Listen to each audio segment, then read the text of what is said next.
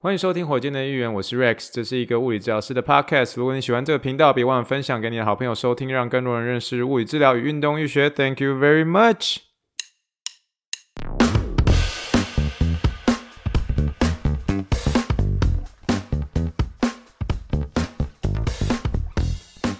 Morning, morning, good morning. Think big, dream big, and let's make it to the rocket. 今天是二零二二年九月三号，欢迎收听第几百空里点六集的火箭队一员。各位听众，大家好，你好，你好，你好，让我们听一听气泡水的声音。好，各位听众朋友啊，大家。这个周末过得好吗？我们这个呃，先来这个气泡水给它拎几吹哦，拎几吹哦。因为这个周末呢是美国的一个年假，算是我们的劳工节啦。所以呢，我们呃这个礼拜是圣公是长周末哦，大家拢拢放较轻松节吼。在开始之前的时候，嘛是给大家用气泡水来拎几吹哦，拎几吹哦。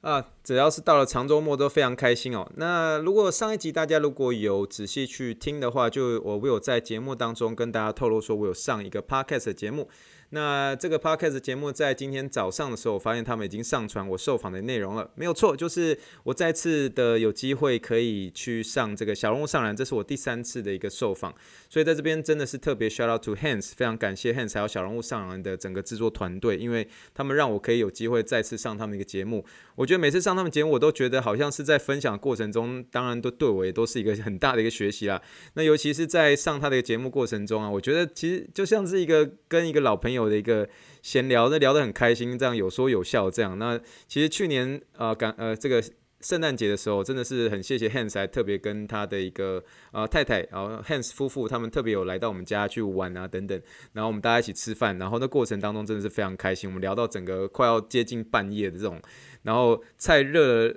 菜凉了又热，热了又凉，这样我觉得那过程当中其实是很难忘的，很难忘。然后这次又能够这样子再上他们节目，然后过程中去聊一些我过去的一些学习一些内容，这样，所以我觉得很开心哦。然后特别是把这一集的一个受访内容，我把它放在资讯栏的连接里面啊、请大家一定要支持小人物上篮这个 podcast 这个节目，它是全中文世界的一个第一个篮球的一个 podcast 节目，请大家一定要特别支持。那如果大家有空的话，可以去听一下我这一次受访的一个内容。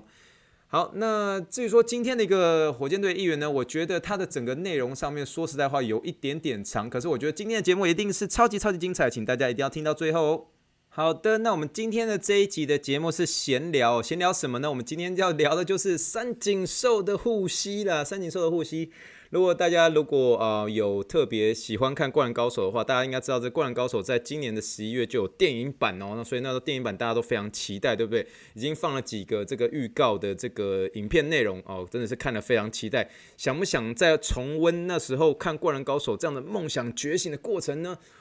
就让我们一起期待，一起期待今年年底所推出的这个《灌篮高手》的电影版吧。好了，那个这个呃，虽然讲到灌篮高手，我们绝对绝对不能不提的，就是呃，宫城良田啊，因为宫城良田是我在灌篮高手里面最喜欢的一个球员。可是呢，我们必须要说哈，我觉得灌篮高手最怎么讲，最引人共鸣的一个角色，然后几乎问十个人，大概有五个人都会提到他的名字，他的名字就是三井寿哦，三井寿就是小三哦，他真的是非常非常厉害的一个三分球高手。这个《灌篮高手》里面的过程当中，这个故事里面，我们聊到说，三井寿在进入这个湘北高中之后，他那时候刚进来嘛，可能那时候是刚从国中的 MVP 进来，可是在他一次的一个练球的时候，就在跳投着地的时候，这个三三井就三井就应声倒地哦，就是刚好抱着他的一个左膝应声倒地。可是在那之后呢，他其实过了消沉了很多年嘛。那因为那时候他变成了一个流氓，然后一直遇到了这个安西教练，然后他讲了一句话说：“教教练，我我还想打篮球。”然后就是讲了那这句话之后，他就慢慢的回到战场上面。但是到了这个球场上的时候，如果大家有特别仔细注意，或者是对特别印象深刻的话，他其实左边的一个膝盖一直带着一个护膝。那究竟这个护膝在这个运动场上的一个前世今生应该是如何？我们应该怎么选择护膝呢？今天就是要今天算是有点像是从护膝的历史跟大家聊起，然后最后呢，我们再跟大家聊说护膝分作几种哦，分作其实事实上是分作五种，那中间要怎么选呢？我们来中间来为大家做个介绍。那首先呢，我们呃，今天一样，在所有的内容，呃，请大家一定要点击这一集的一个资讯栏的一个连接的一个网志内容。为什么？因为绝对是图文并茂，因为大家比较在呃看到网志之后，才能够跟着我的一个 podcast 的内容去告诉你说，诶，这个图片是怎么一回事？这个图片是怎么一回事？尤其是我们在讲这个呃这个护膝的一个历史，还有包括这个护膝的这个呃种类种类上面，大家如果是有图的话，其实会比较了解我来攻上面哈。好了，那么一开始的时候，我们先从护膝的一个历史开始哦。那这个护膝的一个历史呢，一一路要追溯到美国的一九六零年代。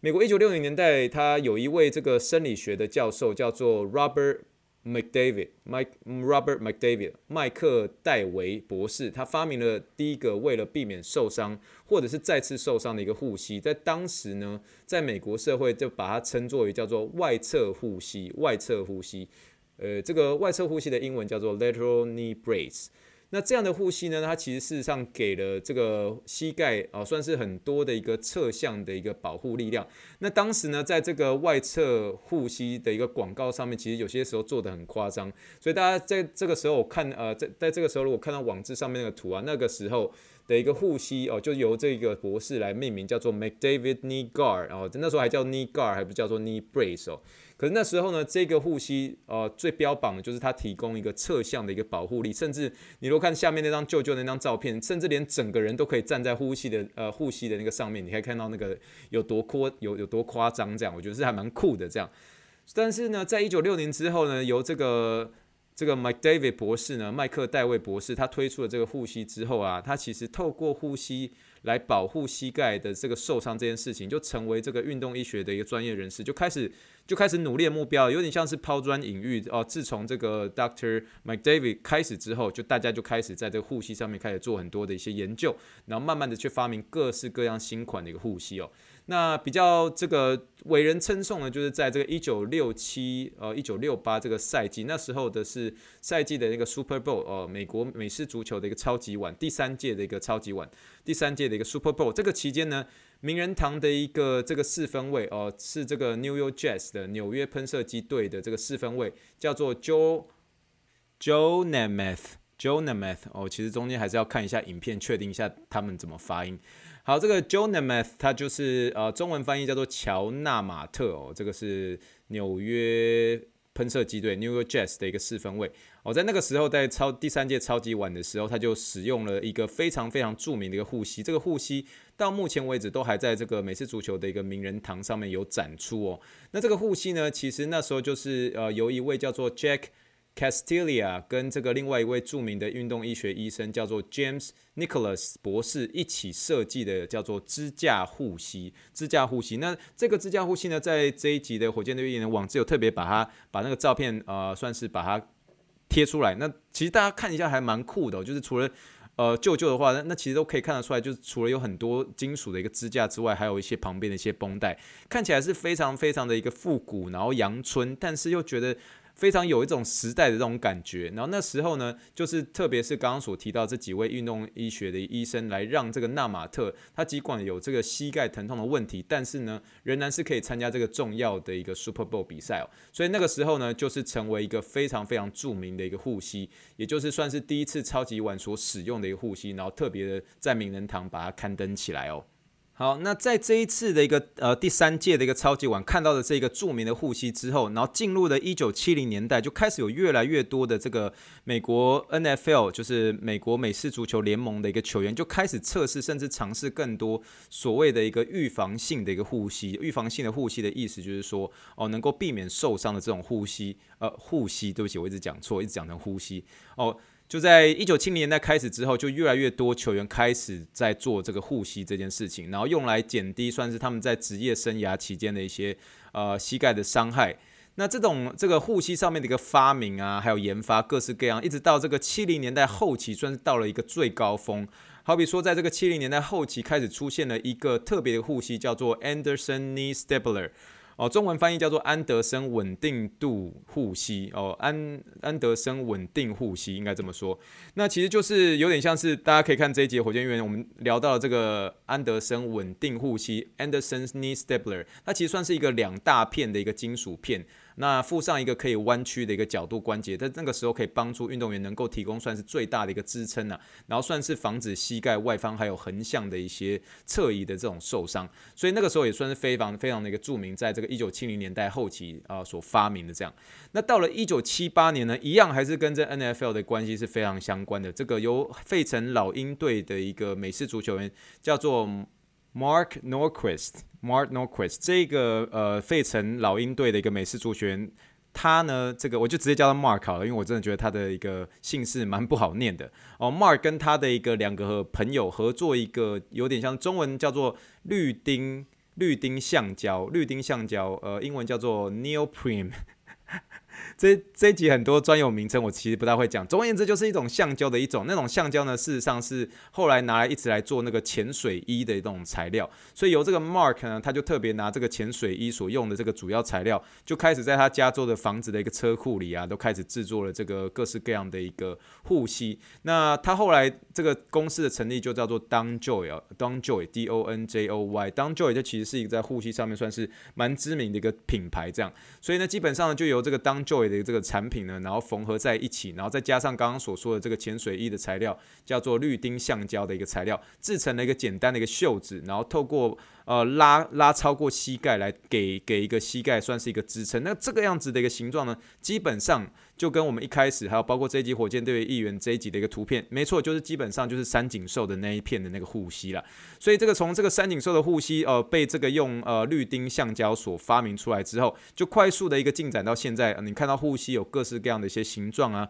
尺寸啊，那专门为这种各种膝关节的损伤啊，或是预防来做设计哦。所以这大致上呢，就是这个整个护膝的一个历史的一个推展。那这个护膝的历史的推展，其实就发现，诶，其实跟这个 NFL 的关系还蛮蛮大的，然后蛮大的，所以就一一路上是由这个运动医学医生所开启，然后就慢慢的在美式足球的一个超级杯上有用到，然后最后呢，哦，用这个绿丁橡胶也是由这个费城老鹰队的一个足球员，他们所这个用自己跟一些朋朋友合作。然后才慢慢的研发出这三井寿的一个护膝啊。那今天呢，我们就把这个护膝的一个历史推展大致上跟大家介绍完了。那可是呢，这边非常重要的就是呢，我们现在呢，我们在这个护膝的一个种类介绍上呢，我们分作是五种。五种不同的一个护膝，然后我们算是依序顺一些顺序，从支撑性最低到支撑性最高的来做出比较，算是由低而高来为各位介绍这五种不同的护膝，让大家知道说我在选择护膝上面，我应该要选择哪一种呢？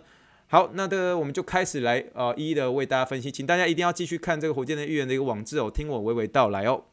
好，那我们就开始我们的第一种，第一种的一个护膝。第一种的护膝中文叫做束带型护膝。束带型护膝，它其实在呃中文的名称里面又叫做这个髌骨髌骨加压带。髌骨就是 patella 嘛，patella 呢广东话广东话叫菠萝盖嘛。这个髌骨我们在这个火箭的预言常常讲，就膝盖骨哦。这个整个束带型护膝的英文呢叫做 knee strap，knee strap brace，knee strap brace 就是叫做束带型护膝哦。那如果大家看到这一集就可以看到，诶。呃，这集的火箭队议员的网志就可以看到，这个束带型护膝其实就只是一条一条在这个膝盖的一个正下方，你在你的一个髌骨的这个髌骨的肌腱上面来做一个加压的一个动作。那这个呢，算是所有护膝里面支撑效果是最低的，而且基本上它在适应症上面只有一种哦，适应症上面只有一种，就是这个髌骨的一个肌腱。呃的疼痛问题叫做 patella tendon 的一个 issue 哦，patellar tendon 或是呃多半会使用在一些慢性的一个疼痛上面啊、呃。如果这个不确定这个 patella tendon 呃这个髌骨肌腱在哪个位置的呃这个我们一样呃这个这一集的网志有给大家。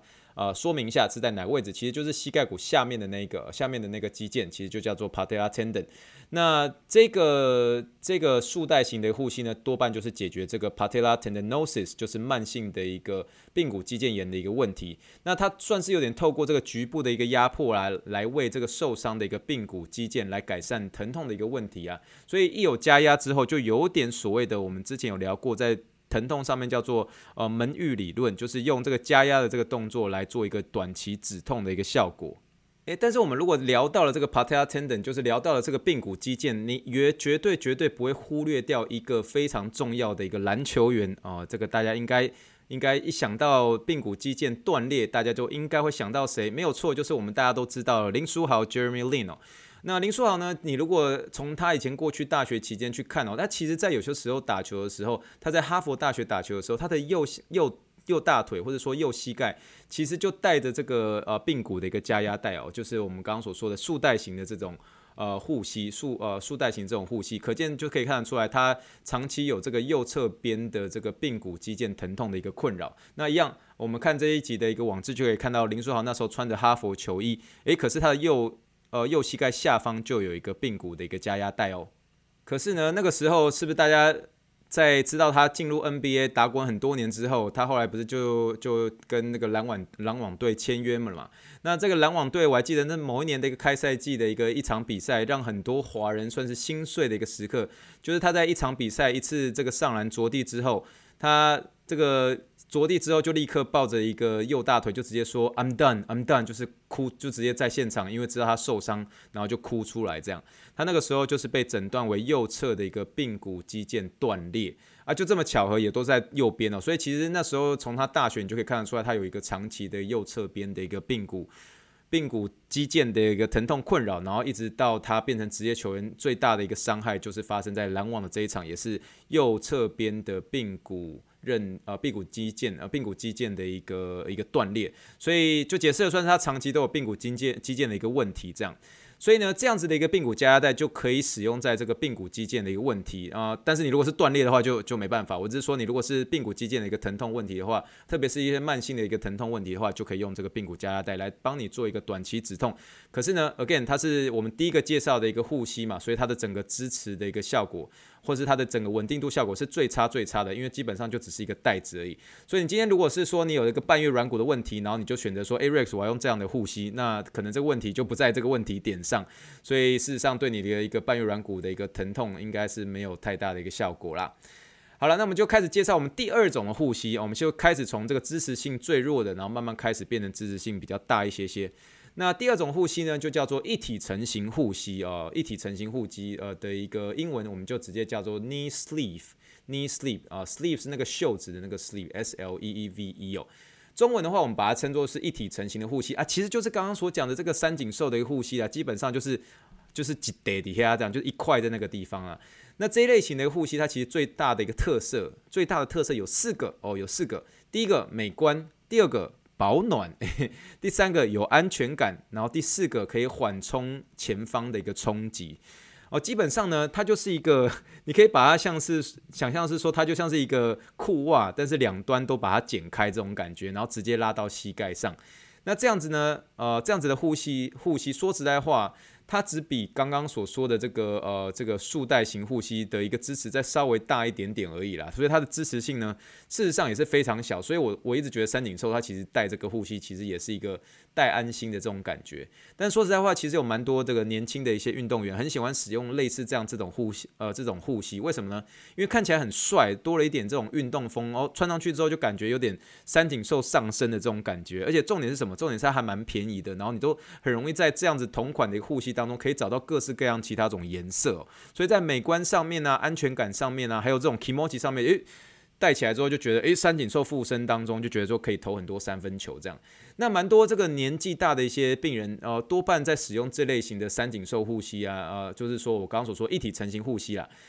最大的目的，对于一些年纪大的一些病人，其实为的是什么？为了只是很单纯是在保暖。所以你会看到一些这个年纪大的病人，有些时候会很喜欢带这样型的护膝去，这样这类型的一个护膝。去做一个爬山的一个动作，为什么呢？因为在他们有这个退化性关节炎，所以退化性关节炎的时候，其实我们软骨的一些问题就会对于一些温度的变化算是非常的敏感。我们大家常常就说啊，我的膝盖最后变成气象预报了。我相信大家也不是很常听到这件事情，所以这个护膝呢，其实有一个很大的功能，也是有保暖的一个作用。所以基本上就透过这个一体成型护膝呢，或者三井寿护膝呢，可以让一些这个有点像是退化性关节炎的病人，能够让自己的一个膝盖算是加件外套，请他修诶啦，这种这种。感觉就加件外套的这种感觉，那但最后呢，就是我刚刚所聊到的是一种安全感。那某种程度上，你也可以说出有点像是安慰剂啦，这个英文叫做 placebo effect 哦，安慰剂哦，就穿起来 kimochi 然后有种这种心理上面的一种效果，就是哦，就是穿了之后就真的觉得是真的是三井寿附身，然后拿到球就砍，以为以为可以像是对这个翔阳队的时候可以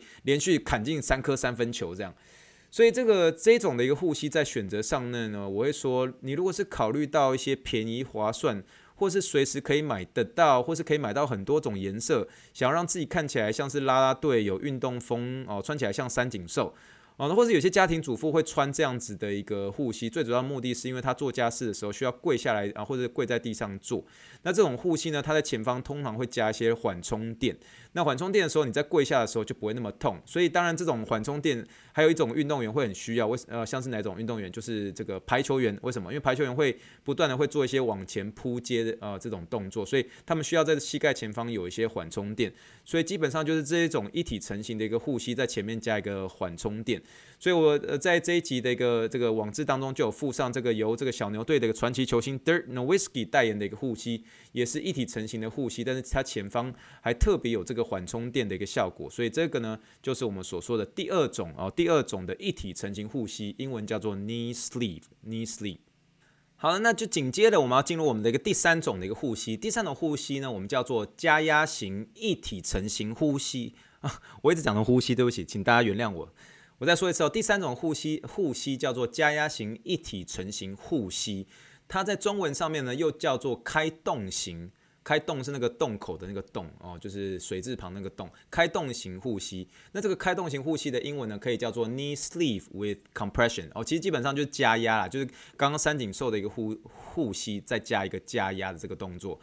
所以呢。这种的一个护膝，你在美观上面，你除了可以看到它会特别在膝盖前方有一些加压的一个动作之外呢，它其实呢还会有一个洞口会打开。那特别这个前方开了一个洞呢，它算是透过这样子的一个方式呢，让呃膝盖的前方多了一些加压的一个效果。然后特别是在你的一个髌骨上。或是在你的个股四头肌的一个肌腱上哦，在你的髌骨上就是你的 patella 上面，或是在你的股四头肌的一个肌腱上就是你的 quadriceps tendon 上面，所以让整个膝盖的一个前方算是加添了一些压迫哦。压迫的话，其实就是一种呃一样，就是短期止痛啊，或是增加了一些支撑性这样。所以这类型的一个护膝护膝会在这个临床上反而会是被看到比较多了，所以会慢慢的会越来越常看到。那临床上呢，会在使用上面会有点像是偏两种。那在适应症上面有一种呢，就是上述呃刚刚所说的这种退化性关节炎的一个病人，为什么呢？因为这个退化性关节炎的病人在特别这种加压型的一体成型护膝呢，他会感觉到说有多一点点的一个支持感，因为多了一些些的压迫，这样，所以透过这样的一个压力呢，然后来减轻他关节炎所造成的一些疼痛或不舒服。那另外一个呢，就是因为有加压的关系，那临床上的一个使用就会特别针对在水肿的一个控制上，有一个相对的一个有一种控制水肿的一个效果。虽然我觉得这一点呢，在这个水肿的一个控制上的一个效应上面，其实还带一些研究来有待商榷了。但是呢，毕竟加压呢，加压就是控制水肿的一个环节之一啊。我们当然常常会说 compression，就是在呃急性疼痛发生的时候哦，或者急性水肿发生的时候，就要有这个 elevation 哦，抬高跟这个 compression 就是加压，就是对于这个水肿的控制上面会有一定程度的功效。所以它特别是加压性的一体成型护膝，所以有加压的这件事情就会有控制水肿的一个效果。所以你可能问说，那如果像是髌骨软化这类型的一些病人呢，这种有点髌骨后面的那个软骨的一些问题，这种病人怎么办呢？我必须说呢，他其实毕竟是前面算是有开个洞，嗯，其实因为它本身是有加一些些的一个压迫在这个前膝盖的前方，所以对于这个髌骨软化的病人，其实换是多了一些效果哦，多了比刚刚第二种三井寿的一个护膝。多了一些些的一个疼痛控制的效果，可是呢，我觉得如果它的这个护膝还可以本身再加上一个束带，会对于髌骨的一个支撑性会更强。因此呢，我们就可以带出我们第四种的一个护膝。第四种的护膝是什么？叫做是束带包覆型护膝。束带包覆型护膝，束带包覆型护膝的这个英文叫做 wrap around knee brace。wrap around knee brace。wrap around 就是有点包覆型嘛。可是这个呃这个 wrap around 用什么 wrap 呢？就是有一种用魔鬼粘的这种束带这样。所以这种束带束带的一个包包覆型护膝呃护膝呢，其实跟前面三个最大的一个差别就是，这类型的护膝除了前方有开洞有加压之外，加压之后再加压，就是在它的这个膝盖的一个周边有多了一个魔鬼毡的一个束带 Velcro 啊，魔鬼毡的英文叫做 Velcro，呃，这个魔鬼毡的一个束带，那个魔鬼毡的一个束带呢，会相对的给膝盖算是有更大的一个支持或是这种止痛感。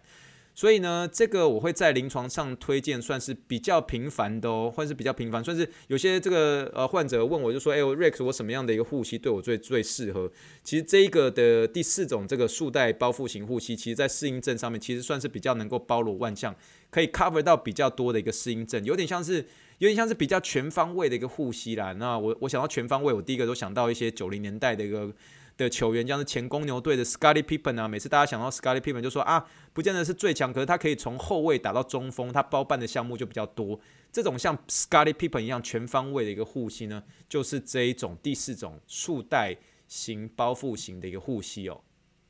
那由于这第四种的一个护膝护膝呢，它本身是全方位的，所以基本上前面三种所提到一些功能，这一点基本上都有囊括到了。所以举凡是膝关节的呃关节炎啊、水肿控制啊，或是髌骨软化、啊、肌腱疼痛，甚至比较轻微的这种半月软骨的一些撕裂，在临床上啊，如果是病人询问我，我都可以说，你如果真的要试看看用护膝，护膝可不可以呃这个改善疼痛的话，这个就有点像是护膝界的一个瑞士刀哦，多功能的，具有多种功能，或者护膝界的这个 Instant Pot，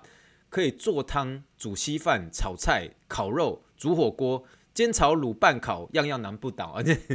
他说你 Rex 你在讲什么？这个最好是 Instant Park 可以烤肉啦。但是我的意思想要强调的就是说，这样的的一个护膝呢，它本身是具有多功能的一个效果。这样，可是我必须要承认哦，其实就像是因人怕一样，你做出来的东西不见得每个人都是爱吃，所以。呃，这个对护膝的一个效果，其实还是要因人而异，或者是因伤而异哦。只是在推荐上面，这真的是可以算是比较多功能，而且而且算是不会出错的一个选择之一。那它最大的一个缺点就是说，它虽然支持性比较高，可是它包包覆性比较紧。那紧就代表一些热啊，或是出汗，所以在那个舒适度上面就要看个人呐、那你如果大家看这一次的一个这个网志的照片，这个前快艇队的 Blake Griffin，他长期也有这个膝盖的一个困扰，所以你就看到他其实会带这种比较呃包覆型的这种呃护膝，所以当照片呢，其实就是可以看得出来，他是用这种包覆型的护膝，虽然是说支撑性是很高，但是就给人家感觉，你大家如果从这张照片从侧面去看，就给人家感觉是这种很笨重、很厚，然后有点不透气的一些感觉。那虽然说支撑性是比较高，可是就真的是有点重、很笨重的一些感觉哦。好，那所以这个第四种的这个包覆型的一个护膝护膝呢，就叫做有点像是 Scotty Pippen 的一个护膝哦，基本上不会出太大的一个错误，所以我大部分的一些临床蛮多蛮多都是介绍用这第四种的一个护膝哦。好，那接下来就是要到第五种的一个护膝，叫做枢纽式护膝护膝，叫做 Hinge Knee Brace，Hinge Knee Brace。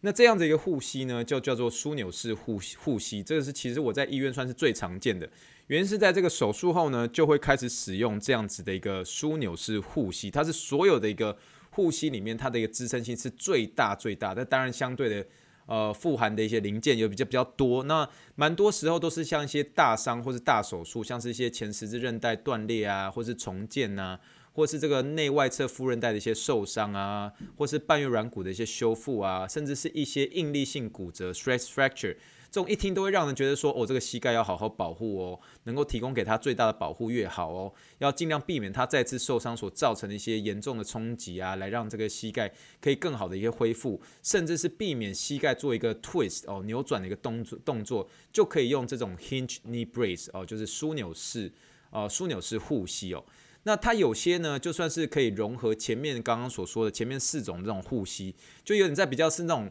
软一点点的护膝当中，旁边加一个支架，那或是一些金属支架。那旁边的这些支架呢，可以让你调整你想要限制的一些角度。哦、呃，就是说你今天假设限制的角度调到是九十度的话，它这个这个护膝就是最多最多就只能让你。弯到九十度就不能弯超过九十度，那这种情况就蛮常见在像是一些前十字韧带一些手术啊，蛮多医生会在前四周手术后的一个前四周限制运动员啊前四周只能弯零到九十度，那透过这个零到九十度呢，能够来保护前十字韧带那个移植物哦，移植到你膝盖的一个新的一个新的一个东西叫做移植物，英文叫做 graft。那这种呢在护膝界呢可以说是最笨重，而且是最引人侧目，可谓。护膝界的 Dennis Rodman 哦，今天就一直在讲 九零年代公牛队，为什么？因为这个真的是你想到九零年代那个 Dennis Rodman，就是九零年代的那个公牛队，你在外观上你一定会注意到，你绝对不会，绝对绝对他是最醒目的，因为他的头发啊，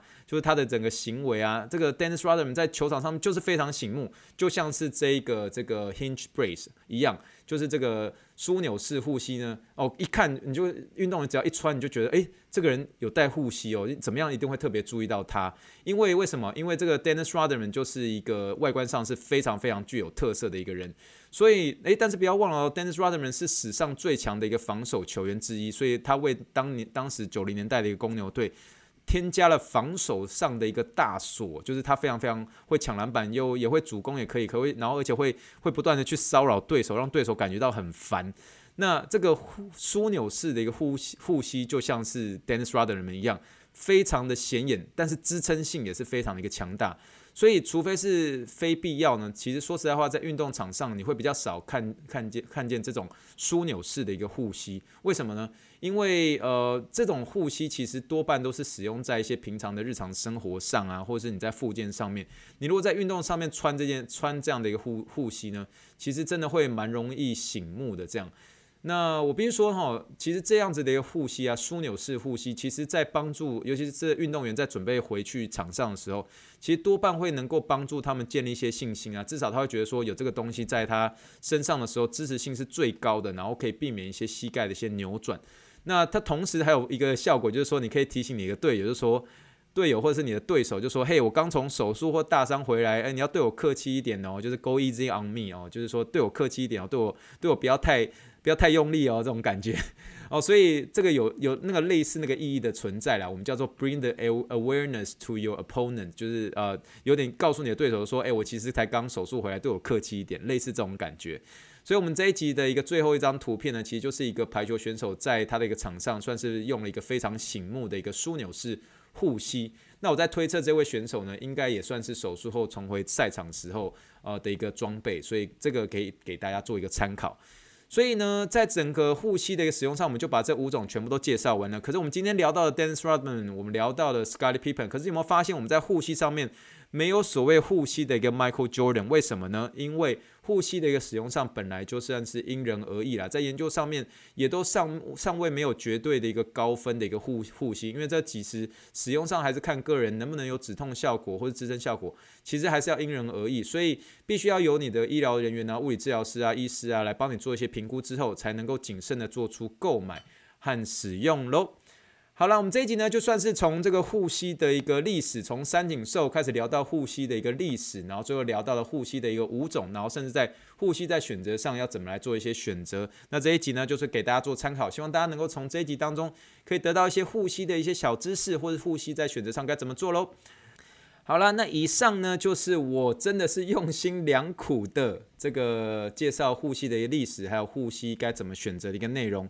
如果喜欢火箭队应援的话，请大家，请大家一定要帮我一个忙，就是多多的分享这个 podcast 给你的一个亲朋好友知道。现在既然 Hans 都已经知道了，我希望能够有其他的一个 podcast 的一个主持人也能够知道，让我能够在有机会去其他的 podcast 能够多宣传我自己的一个 podcast 的内容。请大家可以给我的话，呃，可以的话给我一些五星评论，然后订阅这一个 podcast，使更多的人能够认识物理治疗跟运动医学喽。